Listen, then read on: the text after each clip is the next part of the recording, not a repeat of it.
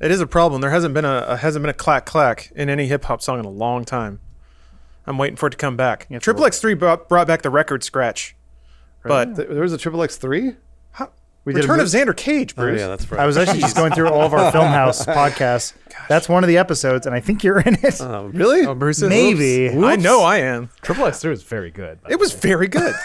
It was that- Very what I loved good? about. Well, yes, it was because what I Very- loved about that movie was that was a movie that pretended that Triple X, the first one, was a movie that not only did everybody see but also fondly remembered about. Like they they would do so many little things where you're just like, he's like, I gotta get my coat back, and you're like, Oh, what? it's Triple X's he- coat. Everyone's like, "Oh, it's back- coat!" it- yeah, but they just play it as if it's like, yeah, that's that's the no different than uh, Captain America's shield. Y'all Yeah. remember that and love that. I'm like, I was like, this, it was like it basically lived in an alternate universe where Triple X was an amazing movie that everyone saw. And they just ran with it. I was like so down with that. They, there was also like they they teased out the reveal of Xander Cage because you don't see his Yeah, face for like the true. first 20 minutes. true. Twenty hope- minutes. He I does like all this cool it. sick. Oh my god. Jeez. Yeah, he's like he The he, first sequence is so good.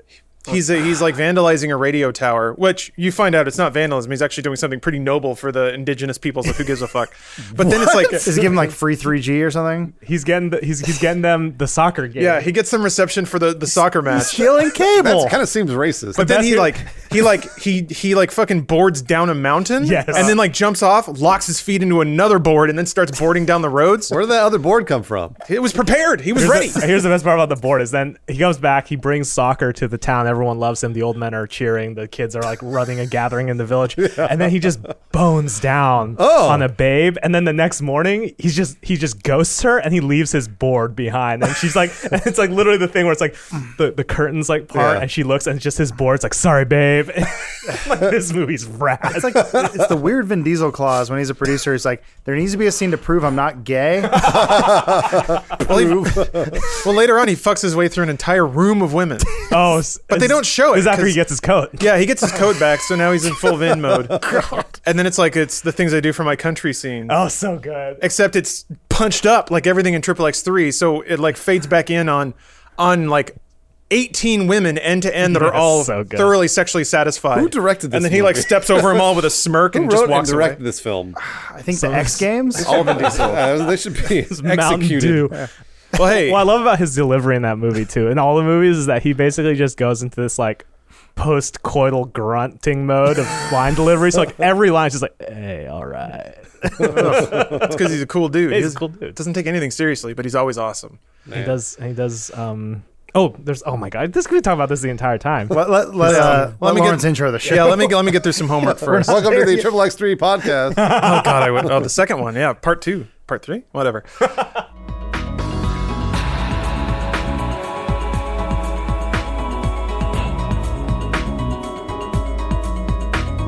Hey, welcome to a critical bulged soup. You didn't make it, but that doesn't give you any less of a right to criticize what's in it. It'll make sense It'll make later. sense it always makes sense. He later. always says that, and it never does. I'm your host Lawrence Sontag, joined by uh, a crew of cr- expert panelists. Uh, there's Far Cry enthusiast Adam Kovic. Hi, Skyrim with guns, kill me. Yep, that's it. Uh, Cry Far enthusiast Bruce Greene. I have yet to play Far Cry Five, but I'm very, very excited. I will. Yeah. and uh, a self-identified professional asshole Freddie Wong. Welcome to the podcast. Far Cry Two was the best Far Cry. Don't at me. Whoa! I'll defend you. I'll defend you on that. Yeah. Far Cry Two. Yep. Far Cry Two. Gosh, all right. Freddie well, Wong says it's true. today's podcast is brought to you by two sponsors, Beachbody and Black Tux. You can get a free trial membership to Beachbody on demand by texting "dude" to thirty thirty thirty, and you can get twenty dollars off your Black Tux purchase by going to blacktux.com slash soup. All right, guys, we got an exciting show today because we're really going to stick it to those games journalists. Don't we do that every show? Yeah, but this time especially, you sitting there in your thirty-five grand a year in your San Francisco overpriced apartment. Fuck you! Uh, yeah, I know. They're just trying to help out. I'm coming after you. They chose that life. Kind of, yeah. I don't know. Do you have a liberal arts degree? No. Do you Lawrence is making fun of himself because he was probably going to be a game. came up through the ranks, man? In a, another life, uh, Xander Cage isn't a household name, and Lawrence is writing for Kotaku, Kotaku's second website because it got so popular. They got a million, man. They got compete, esport, whatever. Who cares? Who? So, uh, Adam and I have been playing a lot of Far Cry Five, um, and I was dismayed by a lot of the reviews that heavily criticized the game's story. I kind of get where they're coming from, but at the same time, having played the game now, it doesn't seem like it's fair to ding the game that hard for perceived shortcomings of this story. Personally, I think it's uh, it's got an awesome story and an awesome tone. I think it I think it requires a little for you to be pretty self serious. How, how would you describe the story, actually, for those who don't know? to me, it feels like it feels like RoboCop. You know, it's no, Okay. not not in, only in tone. In like that the it's- Verhoeven esque, Yes. Like a- like a parody of it's a real pulp, life. It's pulpy as hell. Yeah. Yes, always it's pulpy, super yeah. pulpy. It's super violent, but it doesn't it doesn't ask you to take those things seriously. Mm-hmm. It's just like here's this raunchy s thing, and now let's go blow some shit up. And it, it kind of revels in the the guilty pleasure of violence, which to me is kind of what Far Cry is about. It dumps you in a setting that has no rules because of a warlord or a magnanimous character, cult of personality type.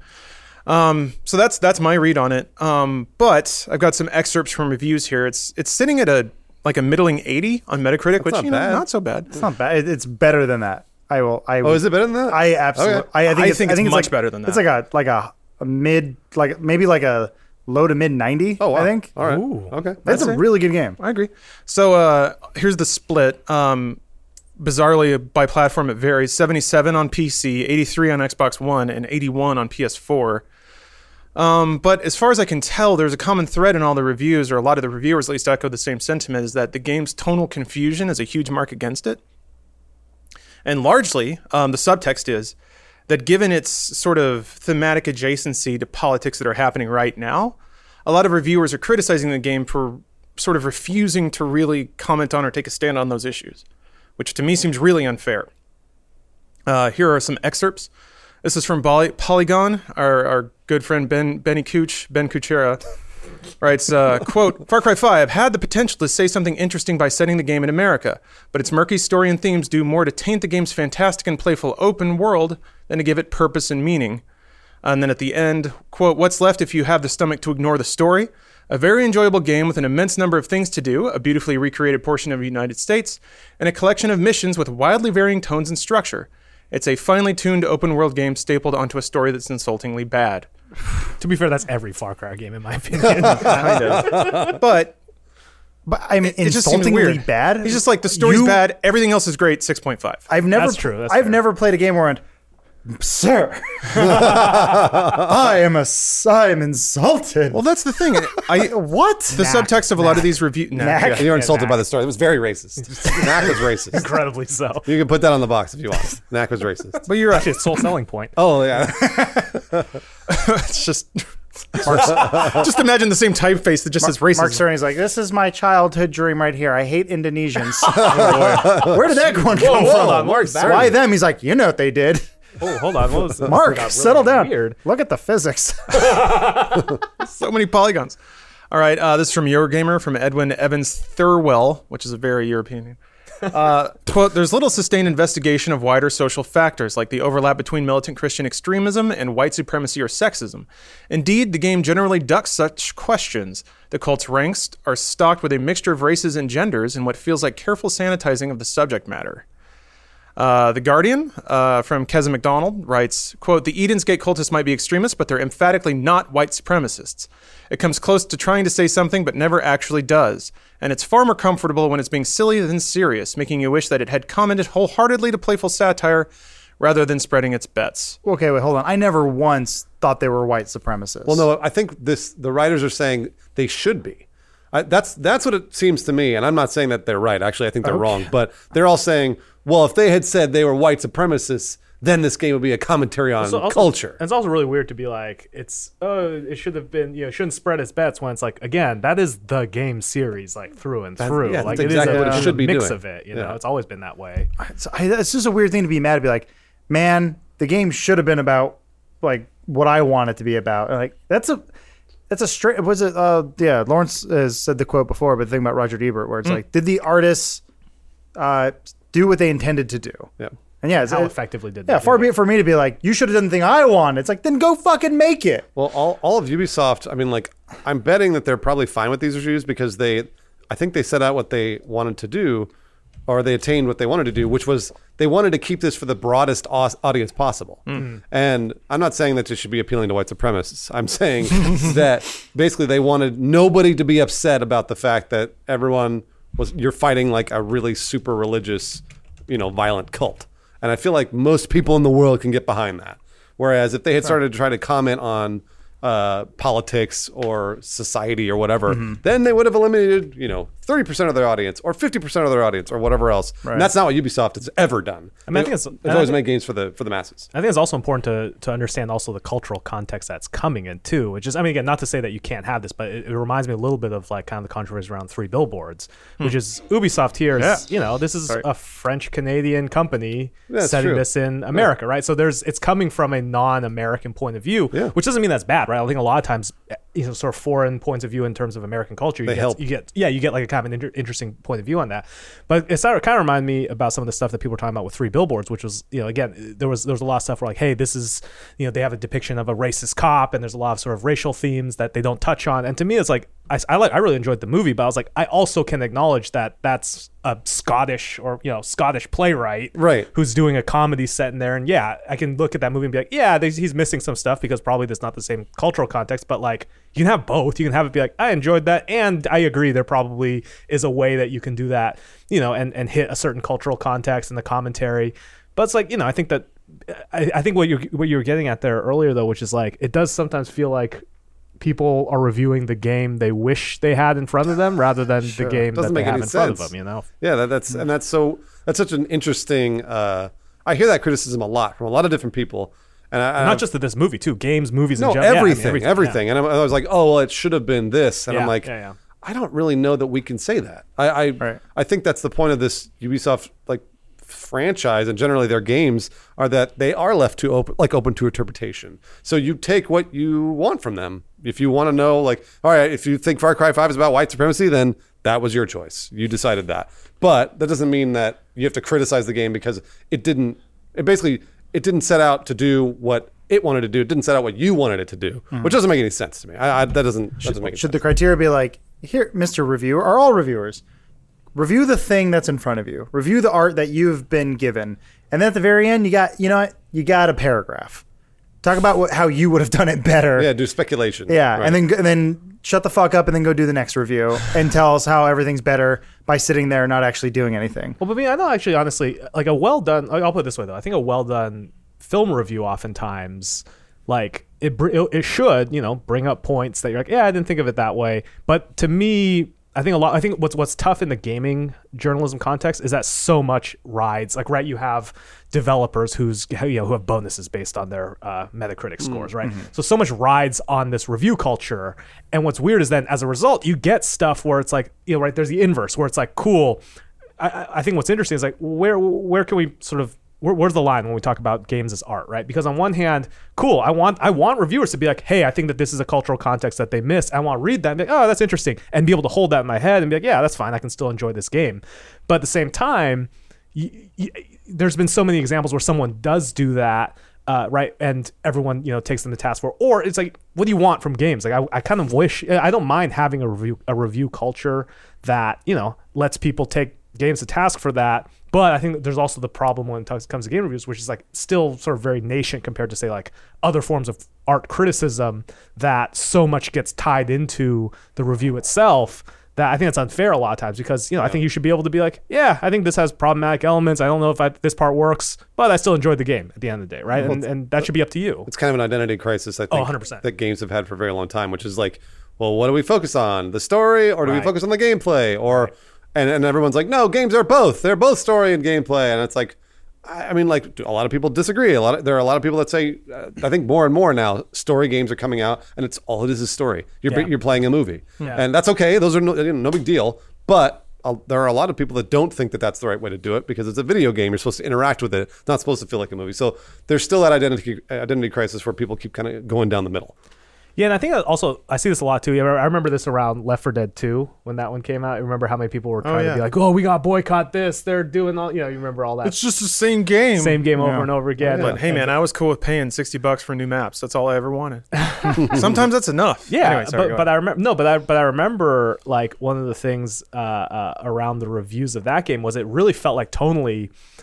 It, sometimes when you read it, you're just like it feels like the people who are mad at this game are mad because they've already assumed they're buying it, right? It's like if uh, if you, hmm. you can read a to me sometimes you can read a lot of like on the audience side where it's like I'm annoyed at this review because I'm, it, it's a little bit like the grown-up version of PlayStation versus Xbox when a lot of that was like in the end it was like why were you a PlayStation fan probably because you didn't have an Xbox and then the Xbox fans in high school or middle school were like yeah but I can't afford both so I only Right. have this one so I gotta be have allegiance to one You have to justify your purchase. yeah, so a lot of times I think it's like people are pre-just when they approach reviews. I think it's not healthy to be like I'm pre-justifying my purchase of the next Far Cry game. Hmm. so then the moment it's like, hey, they don't like it, well, screw those guys. I already bought this thing, you know, and I don't want to know that I bought something that you know has problems with it. But it's like, dog, just enjoy the games, man. That's that's sort of my Well, I've got a feeling on it. I've got a I've got an interesting question for you guys, and and it does tie into sort of Roger Ebert's philosophy of of reviewing. Uh, there was so this was there's a really interesting review he wrote for Lo- the longest yard, starring Adam Sandler,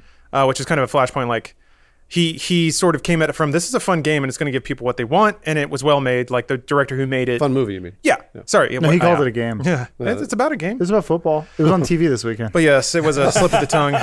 Um, but uh, so I'll, I'll read the first half and then the second half. But the first half kind of sets up an interesting question. Quote: I often this is from Roger Ebert. Quote: I often practice a generic approach to film criticism, in which the standing point for review is the question of what a movie sets out to achieve. The longest yard more or less achieves what most people attending it will expect. Most of its audiences will be satisfied enough when they leave the theater, although few will feel compelled to rent it on video or share it with their friends. So yes, it's a fair example of what it is. So that's the first half. Uh, I think I think under that kind of guideline, I think a lot of these reviews do fall a little short in judging what Far Cry 5 is and what it meant to be versus what they wanted it to be.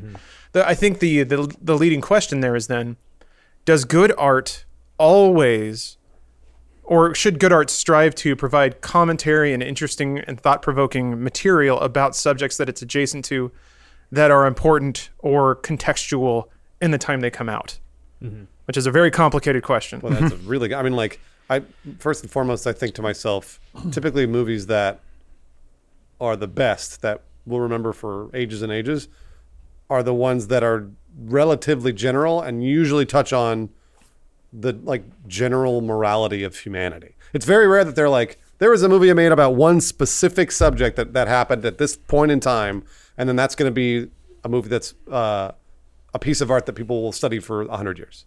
Like Shakespeare is a uh, perfect example. Shakespeare has been studied for hundreds of years, and that wasn't about the political time in you know in Great Britain at the time. There are pieces of it.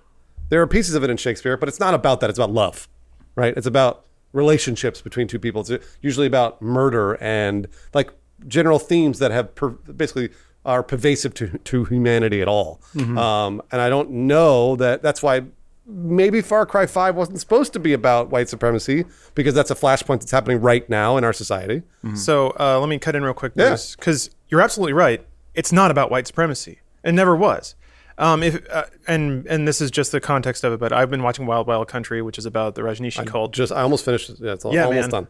That is what this is about. Yeah. It's not about it's not about white terrorism. It's not about gun control. It's not about radicalization or or like neoconservatism. It's about a religious cult, which doesn't have a whole lot to do with race. And the Rajneeshi cult didn't either. They had all kinds of people in that cult willing to pick up a gun and shoot people. Yeah. So that's kind of what this game is about. And in that way, it's pretty topically accurate. And so it's it's very odd to me that yeah everybody came at with, came at it with this preconceived notion that it was about white gun own, gun owning radicalized Americans. Even that none of the promotion material really said that. It was just the unfortunate timing and adjacency of it. Mm-hmm. Also, it's a game that started development, whatever, Yeah, five years that's ago. Another, that's another point too. It's like you can't expect it to be. It's not a you know an article that's being written in this moment in time too. A lot of these decisions are probably getting baked in before our current climate. Mm-hmm. And I was also I would also say like I think to answer the question that you posed, I think any piece of art if it you know holds if it is worthy of that title. No matter what it does, even if it doesn't explicitly comment on it, it, it is saying something about the current time, no matter what, right? Mm-hmm. Even if you pull it back from the context. Right? So like I think about something like The Graduate, which you could argue is a very, you know, is a very emblematic movie of the attitudes of that generation at that time and relevant in that way.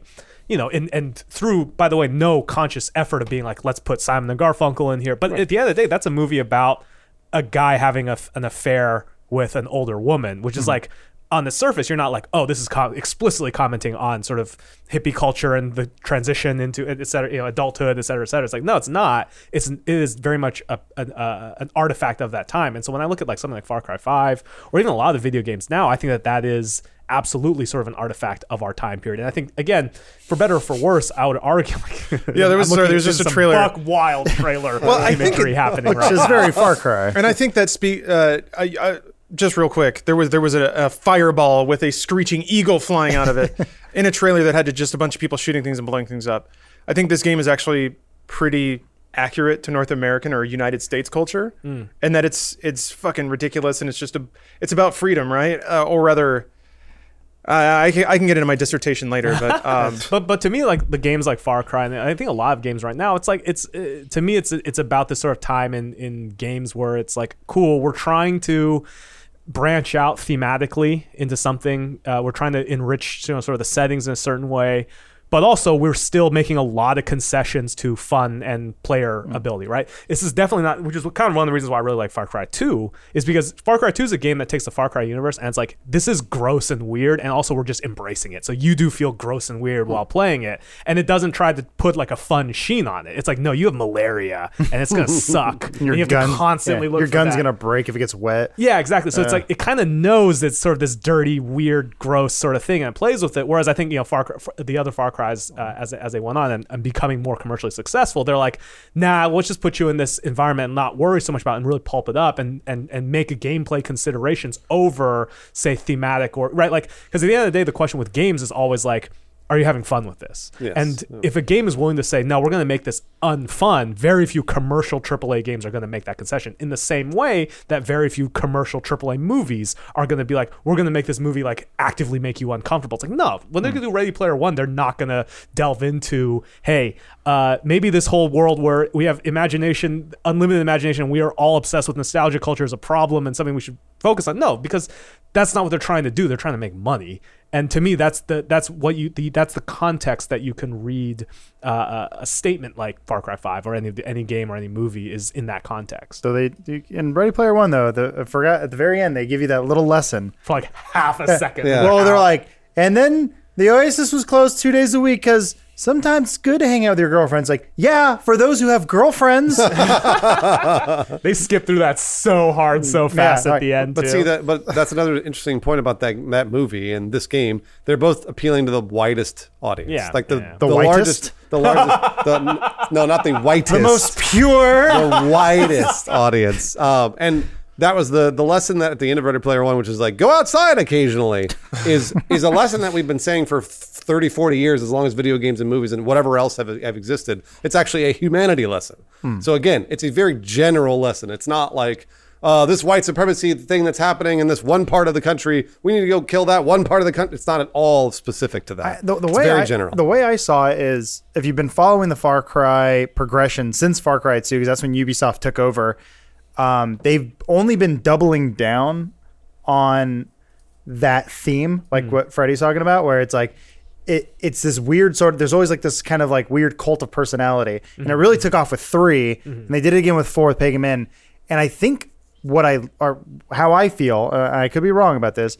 Far Cry is a game that knows what it is oh yeah, absolutely. and they are basically saying we are a fun game and this is i think a big reason why i resonate with them because the same way we create content here i'm not ever trying to teach anyone a lesson i'm just trying to entertain and yeah we might pull you in with interesting ideas and sort of them- uh, themes and all that but ultimately we're like think for yourself and walk away with that and all they really did with the cult thing was they found an interesting way of setting a open world game that usually takes place all around the world with an island setting and creating an island in America. And I was like, what a fucking clever way of doing that. Put it in the woods out in Montana where no one, I don't know, I've never been there. I don't know. There's like raptor bones. Who knows? uh, but I was like, what a, what a smart thing to do. And and they're like, well, what they probably thought to themselves, well, what is the who would the enemy be? And someone's like, well, what about a religious cult? They're like, oh, that's that hasn't been done. they're they're gonna run out of bad guys pretty soon. I don't, I don't. I mean, Oh, where do you go from here? people get pretty. People are nasty to each other a lot. I think Yeah. you but I think, it out. I- but I think also, but I think as a counterpoint to that, I think there's absolutely a world though where the setting and the thematic sort of, uh, uh, sort of environment that they put a game like this in has the potential of being of right like like any piece of art, any any imagery, any sound, any sort of like visual brings with it baggage, right? What for good or f- for better or for worse, when depending on what time and what context you're looking at it in, there's absolutely a world where the context that it brings in detracts from maybe the core sort of goal of saying like hey we want to make this fun because there's absolutely a world where if it's like cool we're going to set this in like uh, say like vietnam during the worst parts of like the vietnam war there's definitely a world where it's like ooh now it sort of feels like and i would argue real. and also even argue like far cry 2 kind of did that a little Yeah, bit like true. here and there was- but the point being, it's like if their goal is X, right? It goes back to Ebert's thing. It's like, what's their goal? Their goal is to make a fun game. Then they're making these. I mean, again, like I think one of the things that's really interesting about this one that I don't, I don't see a lot of sort of people kind of brush over. I, f- I found in the reviews, but it's like they put a whole like there's a super drug thing mm-hmm. mechanic in there. It's like yes, people are controlled with a drug. It's hallucinatory. It's mm-hmm. all this stuff and that's that puts you so thoroughly in the realm of like pulpy fantasy like this is not the this is not a real thing. I think you know as as an artist you should you know as a game creators they should have the ability to be like yeah we want to play around in this context. Sure. and you know i think that it's if anything the responsibility uh, here's what it is. It's responsibility of the reviewer to be like hey does this game set out for what it achieves? And then i'm totally fine with cool give me a give me a review that tells me what this did this game do what it's out to do? And then also give me a review where you're like hey here's some interesting cultural thoughts and like some some an essay on that. Because i'm like yeah i'd like to read that because i you know i think that games as art should be able to withstand that kind of criticism. Well, that's a great segue because the other half of uh, Roger Ebert, Roger Ebert's excerpt does exactly that. This is for the whole whole This, nine yards. this or- is the review of the longest yard. No, the- sorry, sorry. Yeah, yeah, yeah. Whole nine yards is great.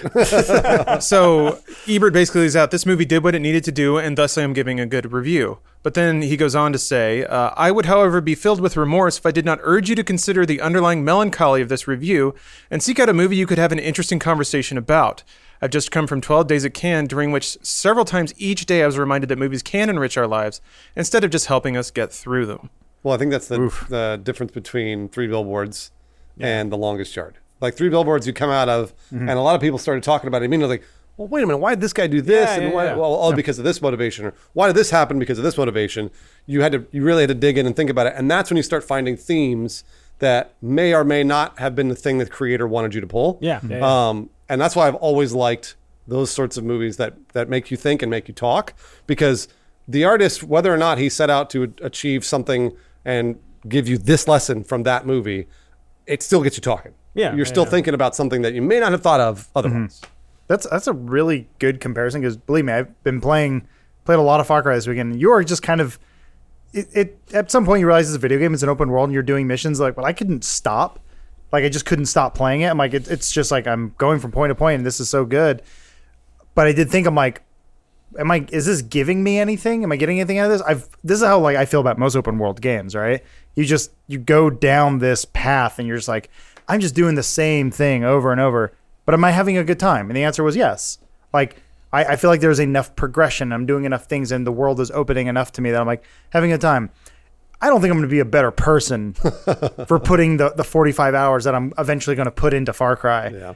But you probably could fly a helicopter now though right uh, to a degree, yeah. As long as Do you it's got think right now, with, with the amount of time that you all and myself have spent behind a controller in a helicopter in a video game, Hmm. how good do you think you are I'd be great at it. at flying a I've, helicopter? I've thought if about you this just- many times, Yeah, Freddie. yeah. I'd be great at it. I'm absolutely, I'm absolutely sure. so- As long as somebody taught me the mechanics, which think- would maybe take an hour, Yeah. I could do it. it, I think it it would be, definitely better than nothing for well, I- sure. It would be about as good as Trinity in the Matrix when she goes downloading and then she immediately crashes into the side of the building. to be fair, an agent shot, but she was like, "Well, didn't trade for this shit.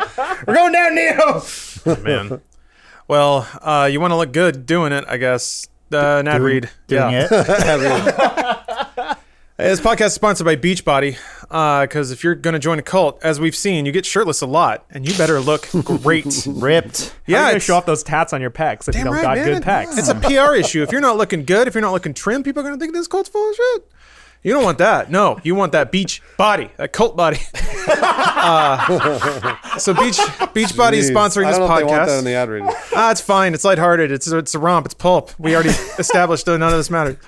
Uh, so thank you, Beachbody, for the sponsorship. Uh, they would like you to know that through Beachbody On Demand, which is their online service, you can get the best trainers, the best programs, and work out in your schedule. Uh, you get super. Tra- they're calling them super trainers, which. Uh, having having gone through the the ropes with Shaun T a couple times, yeah, I'd say it's a super trainer. They also have uh, Chalene Johnson, Tony Horton, and Autumn Calabrese. So all of the all the hot dudes and, and dudettes you could ever hope for, yelling at you and telling funny jokes while you're trying to stretch out and and, and make it hurt so good. Uh, you can also work out on your schedule, which is something I like. If uh, if you got 20 minutes on a lunch break, you can get something done. If you got an hour after work, you can get something done. If you got an hour before work, you know you can. I don't want to see endings. Come on, YouTube, trying to spoil me. Jeez. Uh, but there's there's a you can always squeeze in some activity, and as you know, as we're as we're living and getting older, being active is is important. It's important to squeeze it in whenever you can, as opposed to just sitting around. And you can get a free trial to the entire platform just by texting uh, dude to 303030. That's a number, just six six little digits. Just text dude to 303030 and you get a special free trial membership. So go ahead and check it out. It's a it's a really low effort, low friction way to get get active, get started down that path. Uh, they also have nutrition and basically all sorts of uh, all sorts of tools to help you revamp your lifestyle. So get that cult body for summer. Uh, Text dude to 303030. Thank you for the sponsorship, Beachbody. And uh, we just we just saw our next special guest. Hold on, let me let me ping him real quick. Drew? Yeah. Uh, so I saw you perk up. Yeah, because we saw we saw a picture or a like, video. of Drew Holmes. there he is. That's him. So handsome. So, uh, just a quick note before we invite Drew on, um, because I think it would be inconsistent with some of the things that at least I have called out about reviews, in that I don't like the, the point of calling Drew on is not for us to to like point and laugh at reviews, especially since he made it. That would be pretty shitty.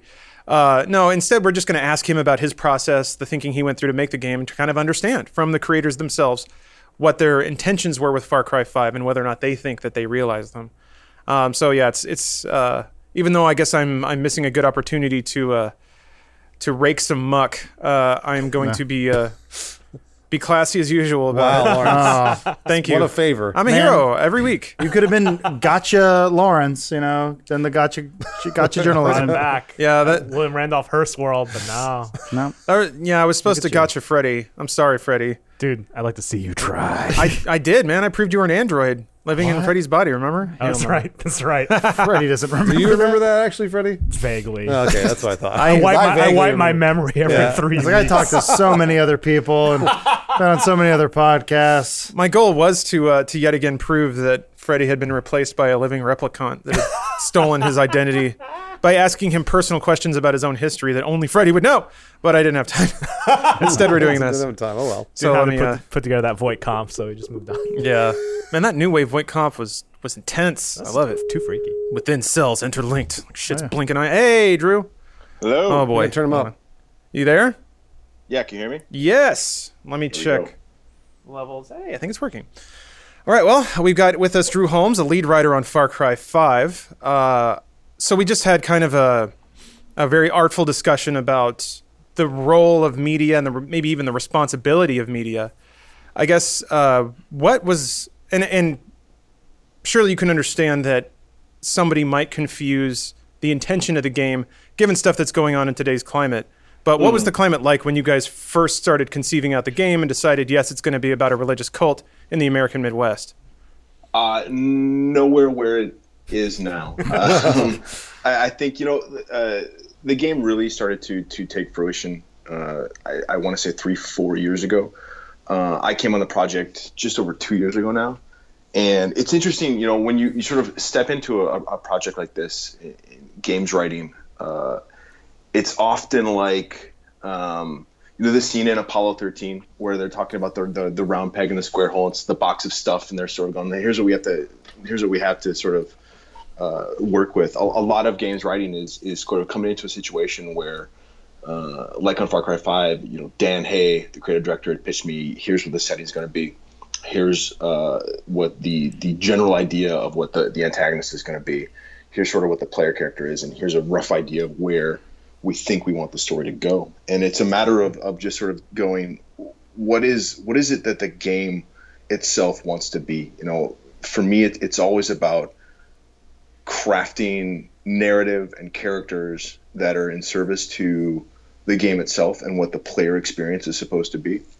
And so you really just sort of have to to, to take that uh, by the horns and go, all right, you know, that you, you you you go, okay, this is this is the story that I, think we want to tell. These are the characters I think we want to talk about. And thematically, this is the things that we can touch on.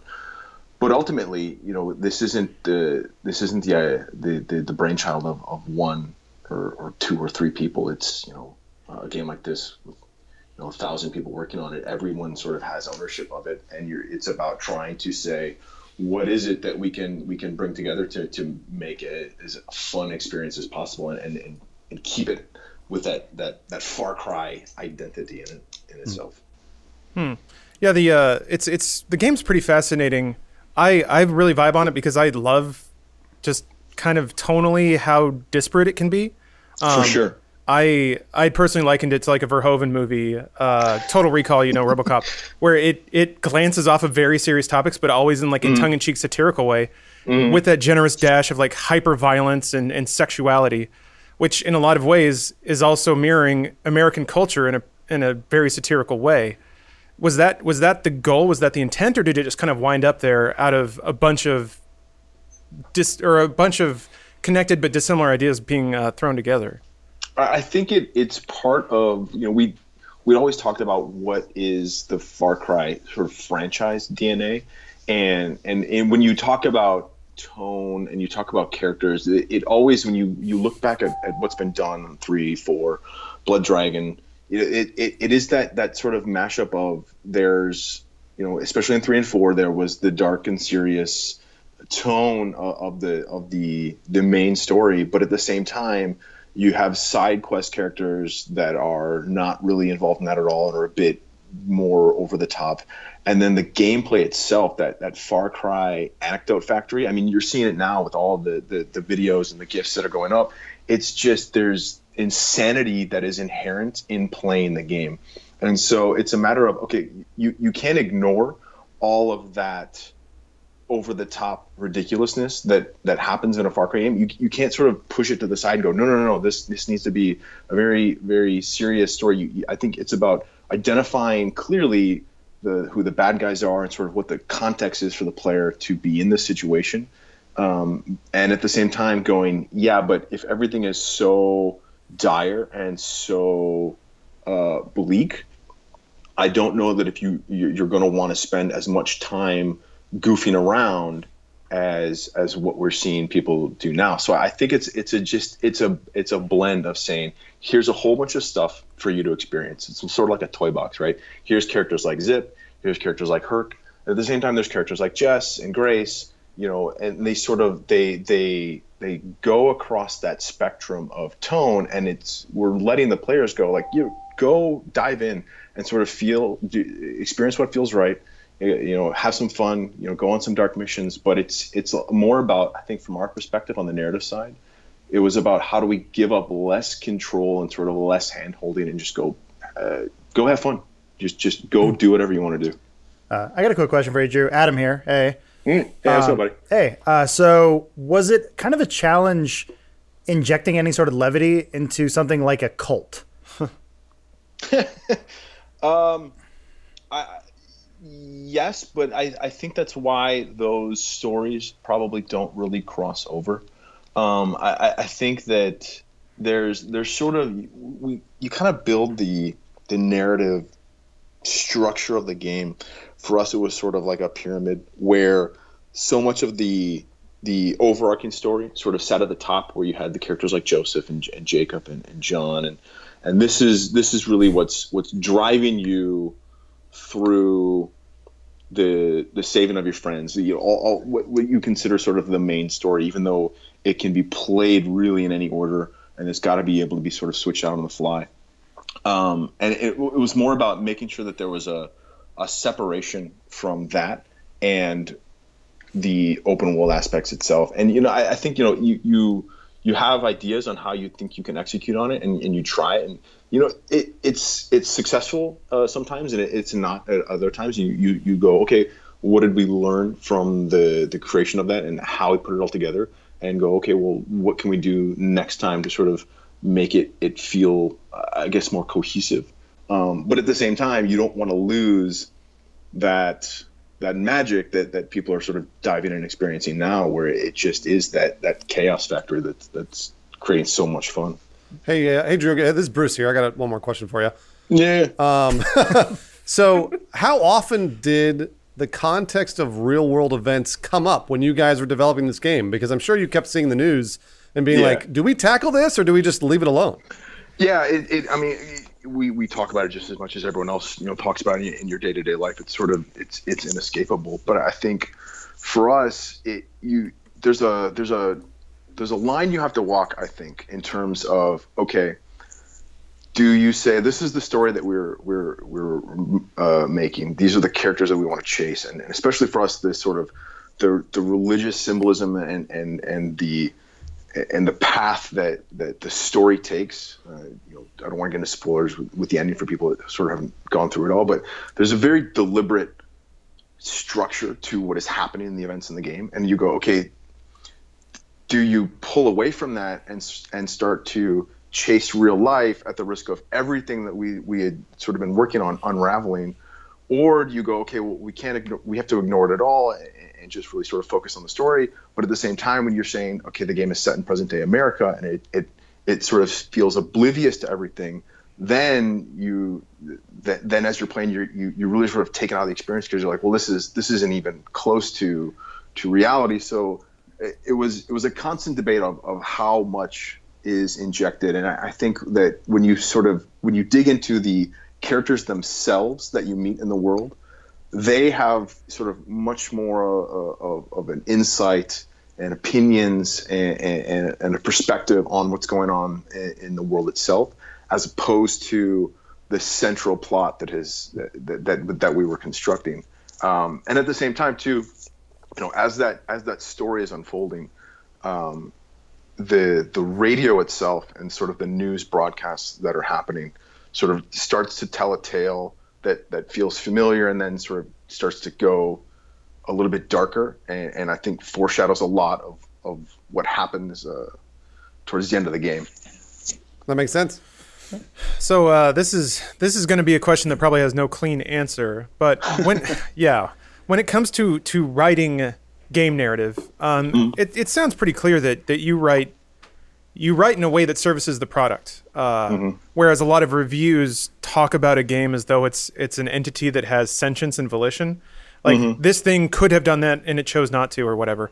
When it comes to you personally, um, when you're when you're working on a product like this, a huge sprawling game that you know involves hundreds and hundreds of people, how much room is there for what you would like the game to be versus the product that needs to be made? What's the balance there? Ah, that's a really good question. Um, it, it's it's tough in just in, in the fact, like you were saying, that because there are so many people, and and and I think what happens is, especially on a game of this size, and I was just thinking about this the other day, where you go, okay, with this many people, you can you can have you know this sort of single-minded auteur vision that sort of pushes off the authorship of so many designers and artists uh, that are that are building things in, in the game, and, and it can work. But I, don't know that that everyone working on it feels a part of the team or, fe- or feels heard. I, I think that what's really fun looking back at, at the construction of this game and sort of seeing uh, the response to it and, and sort of understanding the, the, the team endeavor it's there's so much in the game that I think because we we we let people that are that are putting stuff in the game really feel like they are they are driving um, their their own sort of vision from the things like the prepper stashes to to the, the design of the missions themselves. It's I think that that it's more about going oh okay on the narrative side what is it that you want to do that's going to be fun to play what do you want to do that you think is going to be engaging for the player? And we make sure that it, it fits within the, the the context that we're setting and and, and we try and, and and shift the narrative to make sure that you know it it's you know a, a mission like the, the the widowmaker right? Where it's it's about being able to jump into a big uh, into a big rig with machine guns on the front and just tear down the highway with with barracuda playing and it's it's a blast right in reality does it make sense? No but you know it's it's about okay well well can we can we do enough with mary may and the character and the setup and the sort of history to to at least give some understanding for why you're going to do something um, this absurd and fun. So I, I think that if if you were to sort of take away some of the ability for those designers and those writers to, and, and, you know, the, all the people on the writing team and the artists to go, no, no, no, no, we're only making the thing that that you know me and and, and Dan and JS and, and, and Pat want, want to make, then you you don't get as much love and investment and surprise uh, in the game itself. I'm, I'm sitting at home playing it, you know, and I'm there's still so much stuff in the game that I go, oh shit, I had no idea that this existed, and it's really really well done. And it's because you know whoever it was that, that was working on it felt invested and felt ownership of it. And so and so I, I think that when you have a game of this scale, you just have to lean into um, all of the different people that are that are that are bringing it together. Um, and I think that's that's what makes it special. And I you know I, I understand you know the the the arguments against and, and I see where people are coming from, but you know, for for me, I'd, I'd rather have you know I'd rather have an experience that that, that, that people are are having fun with and they're they sort of they're they're they have a clear attachment to. Um, and you know we we knew that on the narrative side because we we wanted to go much more nonlinear. You know, we that it was going to it was going to be harder to sort of track that central story because you're able to go anywhere and do anything. Uh, but I think at the, at the end of the day, it serves the game itself. It serves the the player experience. So I I feel like it's worth it. Agreed. Yeah. Uh, you guys have any any more questions? No, I just I mean it, it's interesting to hear that because you know again it's it's I think it's probably a unique challenge not only again in an open world environment and also the fifth entry in an established franchise. There's definitely fences you got to be playing within. And then I guess my question is within those, is there something that you identified that you're like, you know what, we really nailed this? Something that you were like particularly proud of uh, in in this one? Uh, there's a lot. I, I think I'm I'm really proud of, of the opening. I, I think Yeah, that yeah. the I, I think because because it is the opening because the the you you are you, you still do have the some of the the constraints the the the the more um, traditional narrative constraints uh, on you. So we were in we were in in lockstep from the design, the the the, the artists, the the guys lighting it. Uh, we all knew exactly the sort of experience that that we wanted to deliver, and I, I think we definitely nailed that opening. And then from then on, you know, the game really opens up, and you go, okay, you know, with, there's going to be a lot of stuff that's going to work. There's going to be a lot of stuff that sort of feels what, what's happening and why. Um, but it's it it's because it's sort of empowering the player, and I- and I think that um, I think the ending, while you know it's it, it's polarizing, um, I, I think that it is an ending that we knew that we wanted to execute on from the beginning, and we kind of tell you how it's going to end from the very start, um, and, and we don't really waver off that. So I am proud of uh, of how we executed um, the ending, and then the characters themselves too. I think that uh, you look at the past Far Cry games, and there's you know maybe you can count on one hand the sort of characters that, that stick with you and and and uh, resonate. But I, I think that in each region there, you know, there there are so many characters that I think either on the the humor side or on the more sort of emotional side, I think that. Uh, Far Cry Five stands out beyond just the villains. It, it really is everyone that you, you meet and and you you you deal with. Cool. Awesome. All right, well, Drew, thanks for calling in, man. Really appreciate Yeah, it. thanks again. Yeah, man. And yeah, I'm having I'm having a blast with the game so far. I, the things you're saying about the ending have got me got me real titillated. Now I, I'm taking my time because I'm really it, so you know spoiler free or anything. Is there is there like basically end game plus where you see the ending and then you're just let back in the world to do whatever, or would that the narrative You- kind of precludes that from happening? There, no, there. You you do have the ability once everything's all said and done to sort of go back into the world and, and, and sort of clean up, you know, whatever you you sort of left behind. And there's a, a ton of stuff in, in the game that you know each region. You, I mean, you're left with so many missions and so many other sort of side quests uh, to go on clear. So yeah, you can sort of hop back in, but but the story itself uh, is is very sort of uh, clear cut. I would say as to as to what happens. Cool. Awesome. All right. Well, hey, thanks again, uh, Drew. Um, good work, and uh, Yeah, thanks, man. guess we'll see you around, man. Thank you, Drew. Appreciate it. Yeah, good to talk. Yeah. Bye. Bye. Take care, guys. I guess, Ah. I guess did we ever introduce him? Said that was the lead writer of Far Cry. I'm I'm pretty sure I did. I mean, like Yeah. it's it's so nice to hear from someone who has been living this project for years. Yeah. yeah. Uh, to to hear his point of view, it really is because we don't ever get to hear that. I think that's and also it's funny you mentioned that because I think I was, I was actually thinking about when he was talking that video games have this unique challenge where I think we get authorial intent in very very few cases. Movies you get it because it's like the director and there's Right. and there's whole mm-hmm. there's whole auteur theory with with film. Less, less moving pieces. Yeah, and then like, and maybe Kojima's the only dude on the video game side where he can Oh, put yeah. something out, and then when it comes out, you'll notice the discourse around it. It's mm-hmm. like, it wasn't. It was at least you know not as much even to Far Cry. It wasn't like, hey, this is a you know something about you know Middle Eastern politics or whatever. It was just like, well, this is Kojima's Kojima thing, game. and Yeah. This was crazy, and this was him. So we were more willing to go to like Metal Gear and being like, this is just a Kojima thing, and and and I realized that like Far Cry doesn't have like that central figure that you can point to and be like, this is an authorial intent. And I wonder if like Right. if, for human beings in general, if it's just like we have more difficulty assigning that mm-hmm. to group entities or group projects as opposed to just like an individual. that might for- just be us. For every hmm. promo video we see, we don't see the 25 meetings that these guys had where Yeah, like yeah.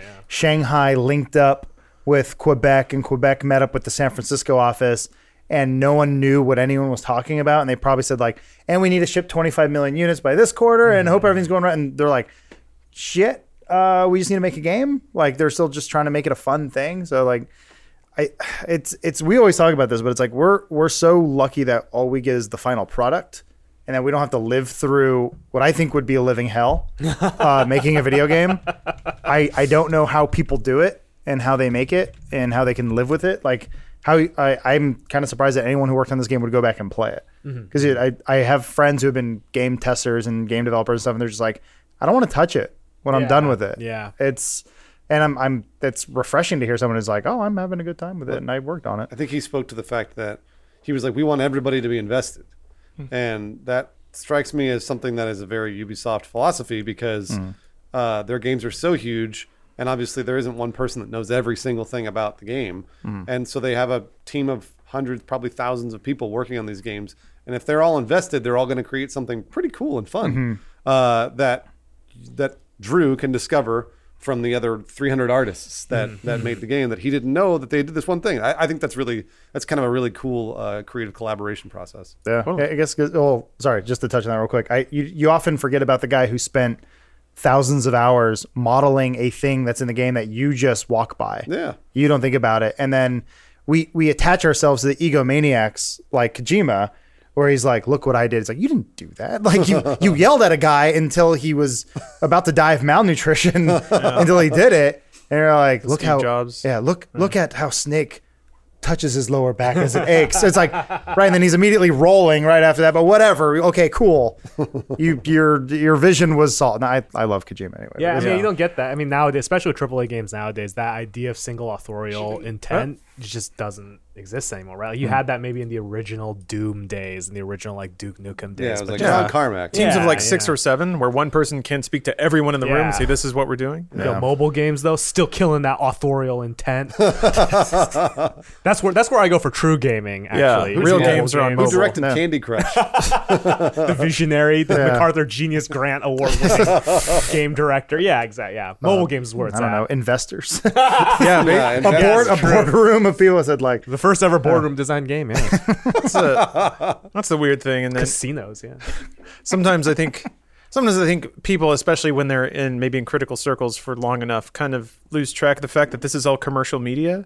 There is no endowment for the arts funding this stuff. And the the true visionaries are the ones that move fucking units. Whether that's the person who designed Candy Crush, See, to me- the person who designed Metal Gear. And to me, that what's to me that what, what why I love Kojima so much is because there's a dude who is doing that, and then still somehow you know through whatever amalgamation of group you know like psychology or coercion or what have you, still manages to get like a tone. Well, that's, that's- insane. To so me. that's- that, that- that can survive that process. I'm glad you say that because that's always been sort of my goal when it comes to content that I'm making. Mm-hmm. I don't want to make a like one uh, you know single vision. I want everybody to be involved, everybody to buy in, but at the same time, like Lawrence said, we got to move units. Yeah, Yeah, yeah. people got to watch our stuff. Yeah. and there is there's a, a a very fine line between you're creating something for the masses and then also something that you can be proud of, and that's innovative, um, and that's extremely hard Mm-hmm. Yeah, to if do. you can hit that, that's like man, it's so hard to do. very, very difficult. Yeah, indeed. Well, speaking of difficulty, you know what's difficult? Looking good. Dude, those transitions. Yeah. He's a master. So good. Sort of. I mean, all I did was just say Sorry, the same mind I thing just again. my- I'm just gonna take some notes real quick. I, I appreciate the uh, I appreciate the flattery, but uh, if you wanna if you wanna flatter yourself, oh get, my gosh, stop it! get yourself a suit from Black Tux. Uh, I did recently for a special little thing called Let's Play Spring Break. Uh, it was actually, use Black perfect Tux for a timing. Wedding. What's up? Yeah, use black tux for a wedding. There you go. I use Black Tux to host a Yeah, he looked a drinking game. He looks great. Why? That tux looked really good. Look at yeah. this. Got a red velvet tux. Looking good. It comes with everything too. It had the shirt, had the bow tie, had the shoes, socks, Pocket square. pocket square. He pulled that Yeah. thing out of nowhere. We're like, where did that come from? I know. This is one of the big ass boxes I was looking around all weekend. you had a lot of boxes. Yeah. Well fitted, by the way. Thank you. Yeah, you, you uh, well, to that point, uh, Black Tux is a great service. You just send them all your measurements, and it'll actually store it on file. So if you do it once, basically you're set. You can just order as many tuxes as you want. Everyone just blasted these at this point. schlubs. Yeah, Pretty sure. There's only gone. one good-looking guy in that room, as far as I'm concerned. that's right. I uh, it was all my plan. If you want to, yeah, if you want to be the best looking guy in the room. So uh, no, it's it's it's way easier than renting at a like a mall kiosk or whatever. Provide. I mean, you might have to go to one to get your measurements first, or you can take them yourself if you get a tape measure. Um, but Plenty you of just, YouTube videos teach you how to do that. Yeah, exactly. You can do it yourself, man. You don't you don't need some old man cupping your balls anymore. Um, although if you're into that, go for it. Uh, they say uh, after you're ordering, your suit will arrive 14 days before your event, and it's got free at-home try-on, so you can try it on. If anything's wrong, there's time to send it back, get it exchanged, or just take it to someone and have it altered. Uh, they're they're down with that too. And the box actually comes with a, a prepaid mailer under the label, so when it's time to return, you just peel off the label, take it back to FedEx, and you're all set to go. Uh, and you can get $20 off your purchase using our promo code. Uh, so that's blacktux.com slash soup. Once more, that's blacktux.com slash soup. If you have a formal event or if you just want to look extra snappy for a uh, Nintendo 64 drinking game that you came up with. That's what it was, Freddie. You missed it. Yeah. Uh, yeah, it was, uh, blacktux.com slash soup for $20 off your rental. It's, uh, it's cheaper than buying and it's easier than going to a store. Like most things on the internet. So thank you, Black Tux, for your sponsorship. Uh, all right. I got, uh, speaking of Colts, um, Oh. I- Is this me? yeah, it is, Bruce. I got something for you to read, bud. Uh, hold on, let me, let me Really gotta excited dial up my this. shit here. There it is. Ah, there it is. All right. Um, It's like called Bruce Reed. yeah, where Oh, Bruce reads something. It's very. It took me a long time to come up with the name. So, um, those that are familiar with Dude Soup lore, uh, of which there was a lot, uh, will remember the very first Bruce reads was about like some crazy Tumblr shit. Bruce, I don't know if you remember. I barely. I don't remember. Well, I found the article describing the events behind that. Whoa. So there was a comment that basically went a little nuts on it. You know what? We need to actually let's. Oh, I've heard about this. I've heard about this. This is amazing. Where do you want me to start? This is amazing. There's a lot here. It's so good. Here, we'll just leave.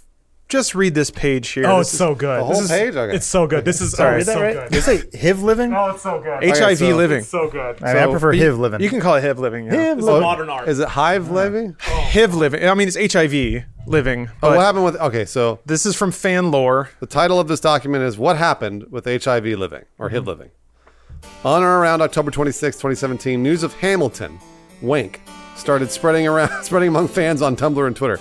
Over the next few days, the news spread so widely that several of the accounts that initially shared the news were subsequently deleted.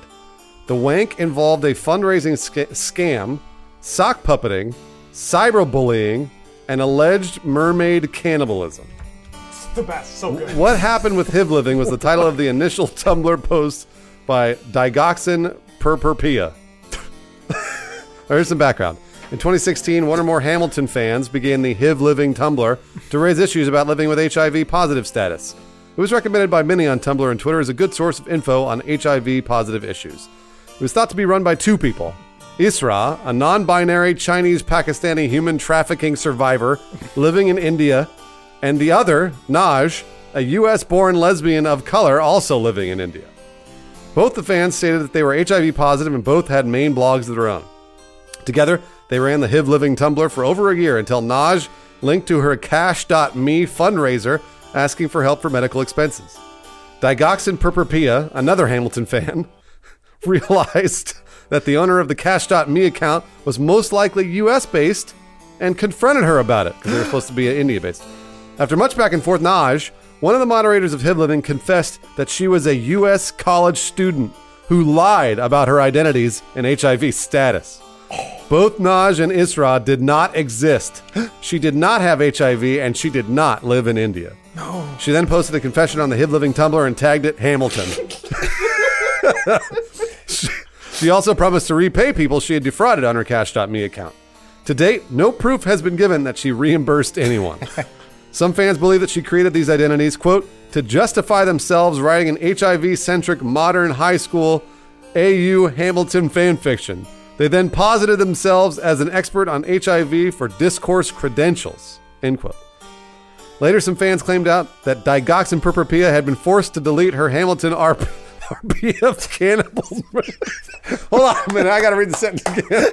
You'll get you'll get a clean one. I got to read the sentence again. You'll get a clean one. It's cool. All right. Later, some fans claimed that Digoxin Purpurpia had been forced to delete her Hamilton RPF Cannibal Mermaid fic from AO3 by HIV Living and her followers, and that this may have been part of the motivation for her investigation.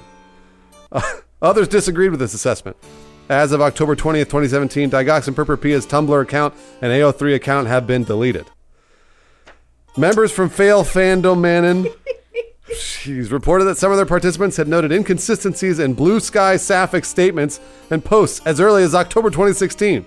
They also noted a pattern of claiming harassment by other fans based on their HIV positive status, along with frequent call out posts of her own against other fans based on a wide range of social justice issues. What do you want me to read to finish this up, Lawrence? Uh, so this there's is amazing. Could you imagine Yeah. if you imagine you got a time machine and you went to Tim Berners Lee, creator of the internet, and, Oh, you, yeah. and you just read that to him?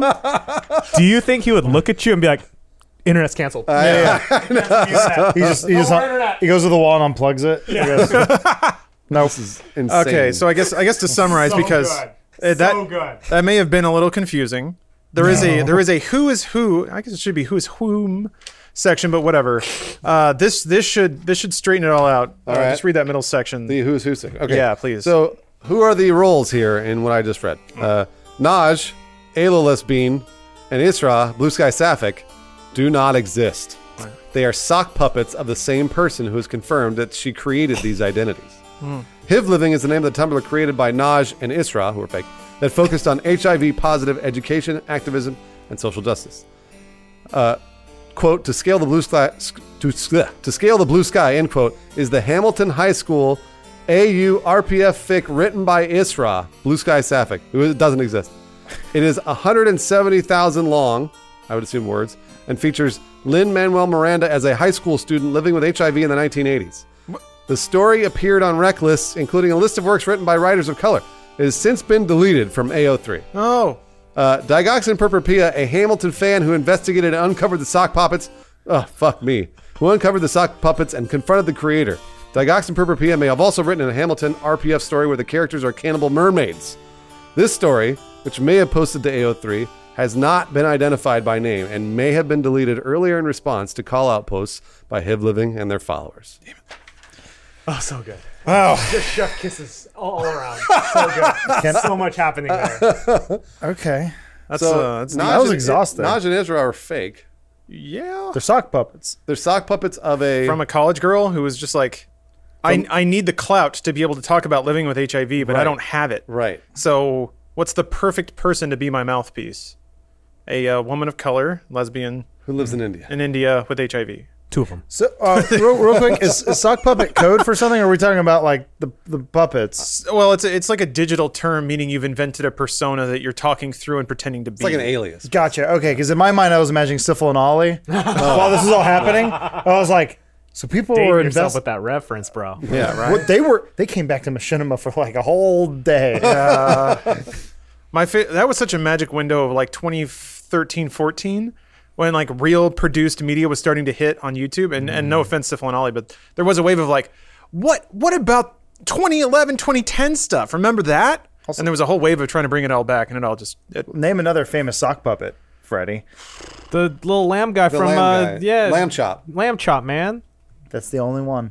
Oh, sorry. Oh, you. Oh, sorry. You go and move the goalpost there for me. hold on, let me see here. Just quick question here. yes, sir. Sock puppet. Y'all feel old yet? Yeah. Like you read that and Every you're just day. like, man, that's I, you, know, you know what though? I, I do feel old, but I also get excited. Hey, because. I'm really excited about this drama. yeah. That I get to read into and find out about. It's mm. basically like discovering an entirely new television show that That's you didn't know true. existed. A new form of entertainment that had never even existed that you could not even conceive of. I love it. I love it. Do the Fandango uh, Oh, the, bags the bag count? puppets count? Do those no, I don't think so. I don't know. They're not. So you know what I socks. should have done is like you name a famous sock puppet. How about motherfucking Kermit the Frog? Would you call that a sock? That's a I Muppet. That's half know. mop and Yeah. half puppet. Is it? A, it's a sock though, probably right.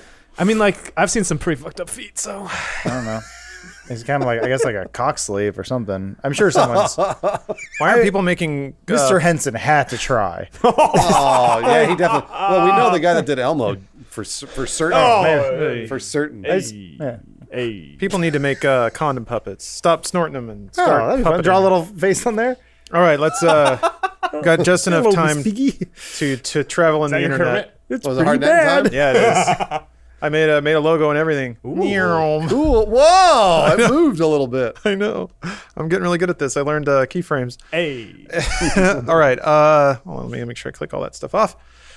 Okay, so uh, Freddie, um, Yeah. let me get. Well, you may or may not remember. So there's a little. There's a battle of the internet basically You'll that takes this, Freddie. place You will love this. on the internet where it. we uh, basically I pick two things that I think embody the beauty of the internet, uh, whether that's something beautiful through its collaboration or something odd, like there's a whole com- community of people that found something together around. So just basically stuff that we would never get to see but for the glory of the internet. Uh, the current reigning champion is the Floppotron. You know the Which fuck is- that Yeah, it's uh, it's uh, it does music and it's programmed hardware programmed. Yeah, yeah. There you go, you got it. it's off. Uh, yeah, this is hard a- drives and stuff. Beautiful. What music is? Let's take on me. Yeah. It's uh, Hall- Halliday's favorite song from Ready Player One, and therefore it is my favorite song. Be your own person, Parzival, you dumbass. I had to turn the, the capture thing way up so we could hear the call in. So apologies, live stream, if you're getting blown out a little bit. I'm trying Whatever, to they enjoy on it. They love the Floppotron. Okay. But yeah, the. Beautiful. So the the chorus is the real the real shining part. So uh, in contrast to that, is this gentleman? He's kind of uh, kind of known in internet circles. I can make anybody, want to go, vegan. yeah, he uh, John Alright. Suck John Sakars is a very sex, very sensual vegan. Um, Ooh, he has a lot of videos about being a vegan. a lot of thrusting. Goodbye, horses.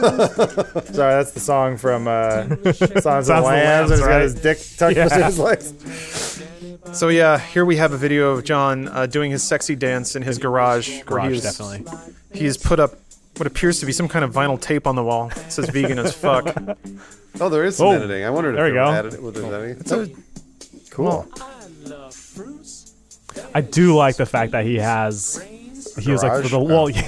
the best part about this is he had to pull his car back for it. What kind of car? what kind of car do you think this dude drives? Uh, 93 Toyota Camry. Ooh, I was gonna go Datsun, but I could see a Camry. Remember that, that one Honda EV that came out in like the late 90s that the, the scientist drives in the day after tomorrow? Oh, what, what's the name? Elliot drove that car. Really? Yeah. Oh, it's like a like a Honda. Is a Honda EV? It's like Insight. I think. It Oh, is. the Insight. Yeah, yes. Insight. Yeah. I think he has a used Insight or that Doritos car, or not sorry, Dorito, the uh, the Domino's delivery car with the. it can hold 80 pizzas. It's a wood panel PT Cruiser, guys. Jeez. Love these beats. yeah, he's got. Can you find a remix of this? got some dope hooks? This is that the remix. remix. Might be. Is there like is there one where Drake does some bars? Waiting on that collab, bro. This is the vegan bod you could have. Man, he spends a lot of time just gyrating and thrusting. He's actually pretty good at it. He's grabbing I his mean, dick now. clearly. He's doing it about 40% getting less than closer. the getting Joker from closer. Suicide Squad. So I don't I don't know if I should constrain it to just this video because he has other ones where he is a lot less tasteful in his. Less tasteful. I like to Yeah. I'd like to take umbrage with the fact that it's sitting at about fifty percent like dislike dislike ratio. That's Yeah. that's some bullshit. It's You're right. unfair. This Yeah, is back in no, it's- 2011 though, where the internet hadn't transcended yet. He uh, let's see here. Oh When boy, did he transcend? He love this VHS aesthetic. yeah he mm, yeah he I leans don't into know the if it's an ve- aesthetic. he goes into the vegan thing real hard. There's Yeah. a part where he's just basically like leaning right into the microphone and ASMR telling you how he's gonna eat you out with his vegan mouth. Do it. Play Whoa. it. I'm trying to find it. Maybe he might have Check under your favorites. Recently bookmarked as best video ever. Use this. Oh, sort by most played personal account. Just look at your history. I actually don't want to show us your history. Uh, That yeah, might I be can't- embarrassing. I can't do that. uh, a vegan's A perspective. on vegan's the killing of- perspective of the on the killing of Osama bin Laden. All right. Oh. Let's see Oh, what he's there's got that. to say. Okay. Um, A couple ways he could go with this. he's also, he also has the hit song "Go Vegan, You fi- Fucking Prick." Hit Oh. hit song. That's awesome. Yeah, people like to be yelled at. Divorce your carnist husband. Oh yeah. Honest. Yeah, most of his songs are about how he should get to have sex because he's vegan. Just in case this song gets me shot, it's been very nice knowing all of you. He's upfront about it. Are you tired of watching your husband eat animals? Cool. Are you tired of fondling an animal exploiter's genitals? Okay, so Didn't my see question. that rhyme. Didn't see what that is- rhyme coming. What is he doing with the internet that someone couldn't do with a uh, like a a zine? Well, I don't I don't know that a Do zine would enable Instagram? Can I follow to. this dude? I'm sure he does. He must. Well, no, these are all 2011, bro. These Yeah, are actually, when was his most He recent got video? shot. He's Alright. dead. he may be When was his dead. most recent video? One, One month, month ago. Hey, you guys still around? Hey, he, hold on. He's rebranding himself. He's he's clearly branching out. Well, It's there's like, a you know, veganism interview from four months ago, but vegan rap with W R A P. Is that the one with Kendrick Lamar? All right, I'll, I'll, let's click ahead Okay. and see. I don't know. Steve Wynn's a, a vegan. You know, he's pretty cool. Steve Wynn is? The Yeah, he's, he's also sexually active. sexually active. molested a bunch of old women. What? I have no idea. These are all the girls. Probably he- his girlfriend. oh, I think so. Yeah. I thought it was just a collection of like all the women he bangs. That's cool. I mean, so he got a smartphone at some point. Yeah. Shooting vertical video. Yeah. You gotta get this guy on. No. I Uh, don't know if we have to. you, need to No, get him, have to. you need to get him off. That's what he needs right now because he's got vegan blue balls. I mean, the his camera The looks meat pretty went good. back up. One of his lines is "The meat man's coming every night in Yeah, my I dreams." I'm just saying. I think your your theory, your prevailing theory, may be right here. The meat man cometh. yeah. Okay, okay. it's time to vote. Yeah, I'm, Um, I'm sick to my stomach. I know. All right, uh, Bruce Floppotron or John. Floppotron, he's All right. too angry. I'll clear. I'll I'll I'll let you have the anchoring vote, perhaps. Adam, uh, Floppotron or John. Give him my old buddy Floppy. Oh, okay. Well, uh, that means it's a lame duck vote. Uh, Who do you have? Freddie, for who you who you throwing down on? Educational purposes, I want to know what. Yeah. You know what? Sometimes the abyss gazes back, and the abyss does gaze back in the form of vegan rap. so I'm gonna go with John here because All right, I'm, all right. I'm drawn to that darkness. I'm a Far Cry 2 boy.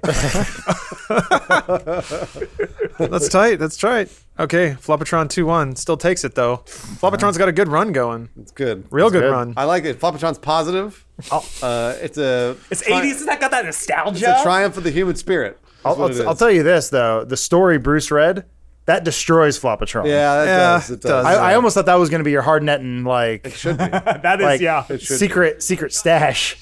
If it were up to me, I would be happy to Yeah. sack over 'Cause Here's the thing: if if the internet didn't exist, he would just be on public access doing That's the true. same That's thing. true. Yeah, Taking off his And clothes nobody again? would watch him. Oh wait, Right. still got those moves though. Look at Yeah. him go. You can see it. He's like chomping at the bit to thrust them, th- thrust them hips. Of course, he There loves it it. is. Like I oh, said, oh, there it don't- Don't, get me wrong. I'm I'm glad YouTube has brought public access to the masses. That's great, but nothing he's doing is. I feel like he's using the internet to its fullest. motherfucker. Go vegan, motherfucker. Really into people going. He does love vegan. You think he eats meat? I'm- vegan, everyone. Can you imagine if you saw John out in public and then he ate some meat? Just staking it out. oh my god! I'll tell you what he eats. At the end of his career. He eats a meat wallet. He eats a roast beef sandwich and some meat curtains. Uh, Uh, yeah, I really wish I could find that video, but it was so gross. Like the camera was, the camera was right up on his mouth, and you could see like all the ropes of saliva every time he opened his mouth. God, I mean, ladies, if you want hummus on your clit, call that man.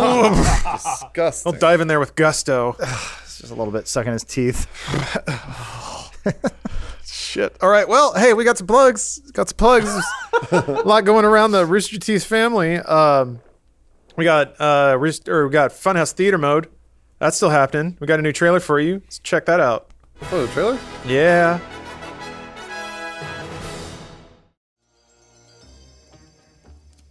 What what this young adolescent is trying to solve is beyond me.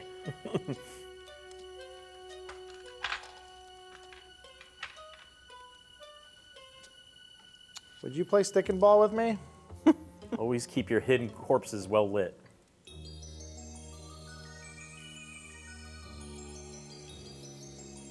So at this point, he's going into random rooms, touching people who are supposedly sleeping, and we're to believe he's the good guy. Mm-hmm. I wonder if I can masturbate to him. Ah!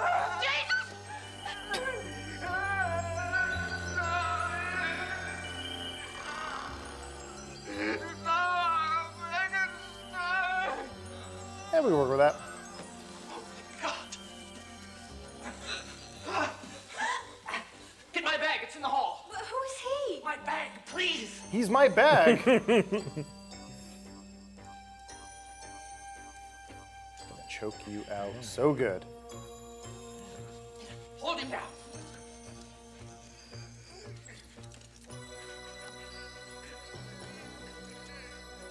Gee golly, what I do? Just hobbles away. Yay! yeah. This road's wild. Whoa. Whoa, whoa, oh, almost lost my head again. Oh, Got oh, another, these- another purple moon oh, tonight. these, All right, that's a sitcom shot right there. uh, and we're living in a house, it's got a bunch of corpses and stuff. Little crippled boy walking around, shouldn't go places where he keeps on going. it's the Hackenstein Show. Cancelled. Ah, there we go. That's that's some hey, that's some great first only content. Uh, but if you want to spend more money, come see us live. Can't do that with a first membership, no sir. we have a live show, Funhaus Live, uh, and hey, cults are in. So we thought, why don't we just hitch our our train to that bandwagon? It's, it's based on a cult. It is uh, one that we invented. So I mean, I don't mean that.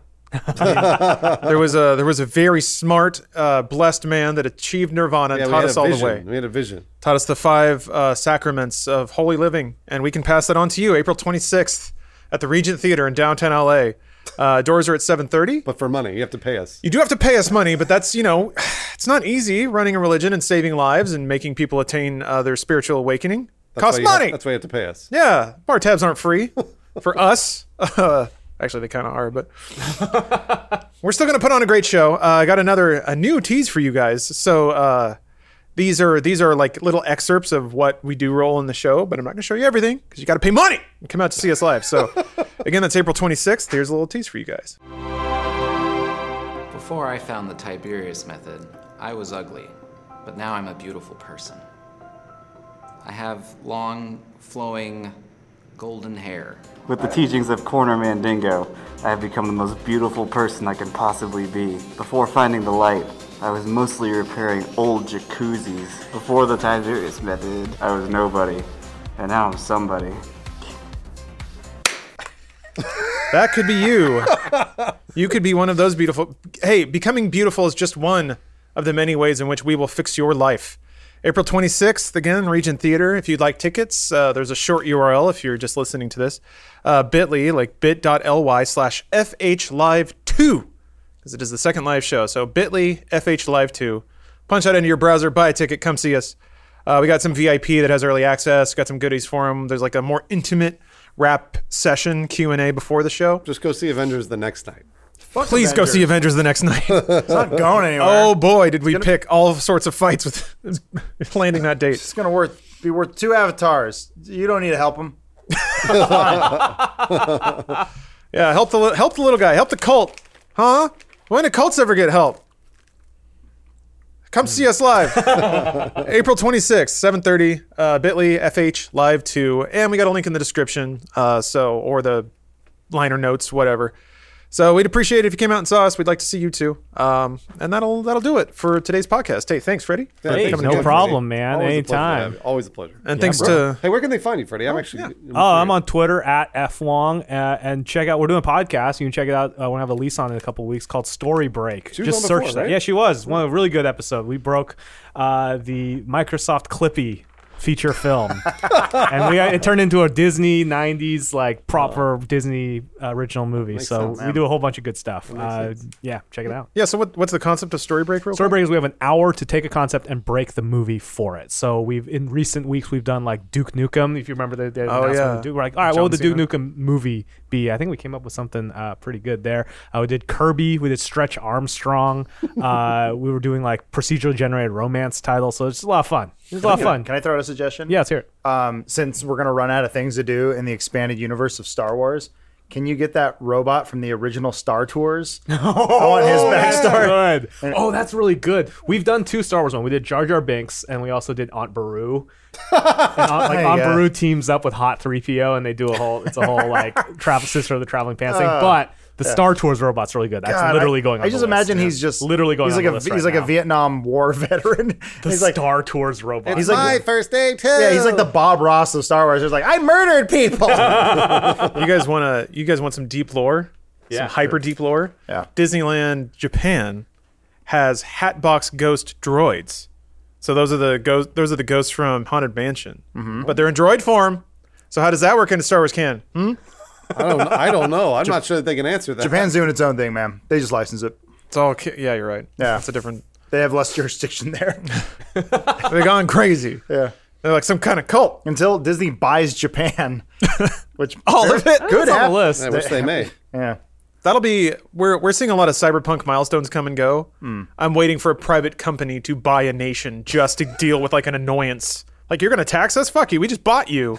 I'm still waiting mean, for a Neo. could argue they do like that with- any sort of city, like a Neo. Oh, oh like a Neo Tokyo or Yeah, yeah. Neo Oh, Frisco or I thought you meant a dude in a trench coat flying around. I mean, Or, yes, that too. That's that, cool. that will lead to that. Yeah, yeah. Sorry, it we're should- dragging it Chicken be- and an egg. It should be Neo York eventually because it, it was York first. and That's then after- New York. Now it should be Neo York. Yeah, that's after like the like Manhattan Experiment Two happens, or, Or what? whatever. Bruce, the hold on a Laser. Wars or something. Let me. Uh, I gotta. Let me turn up the font size on this real hard because I'm about to blow your damn mind. You ready for this? Uh huh. All right. Note notepad. Here we go. Look at that. Oh, like new metal. That's right. In you, New York, No umlauts. Or, okay. 2049. Oh, nice. yeah. man. Yeah, I don't know how to umlaut on a English No, keyboard. I don't know. Alt one five three. I know. I don't know. I'm- I mean, 153 is trademark. that's that's a classic. Lawrence knew what trademark was. Oh no way! That was perfect. Oh, I got close. You got close. Don't to worry it. about it. It's really fun to just experiment and see what comes out. Huh? wow, it's like I'm in PowerPoint class again or whatever. You'll get it No, eventually. that's that's just in. Stupid. See, come on now. You want to just end the podcast? Yes. hey, thanks for thanks for listening or watching. However you did it this week, I appreciate it. Um, I'd also appreciate it if you have some time. Leave us a little review, comment, recommend it to a friend. Those are all wonderful. But if not, hey, have a good day. If you're watching live, we got the post show coming up. We will uh, we'll be looking at some fan art, fielding your questions live. It's what we do. We're also all of us licensed doctors, therapists, psychoanalysts, and uh, physical count or physical therapists. Are they- are you? Sorry, it's, it's hard to remember all the titles because we've done so much in this world. So uh, we we can provide professional, solid, rock solid advice, investment uh, banking advice. We have that too. So uh, stay tuned if you're watching live, but if not, check it out. First membership, one of those things. But yeah, thanks for watching this week. We'll see you next week. Bye, everybody. Bye. Later. Yeah. I have a year and a half of uh, community college under my belt. Don't know if you know that.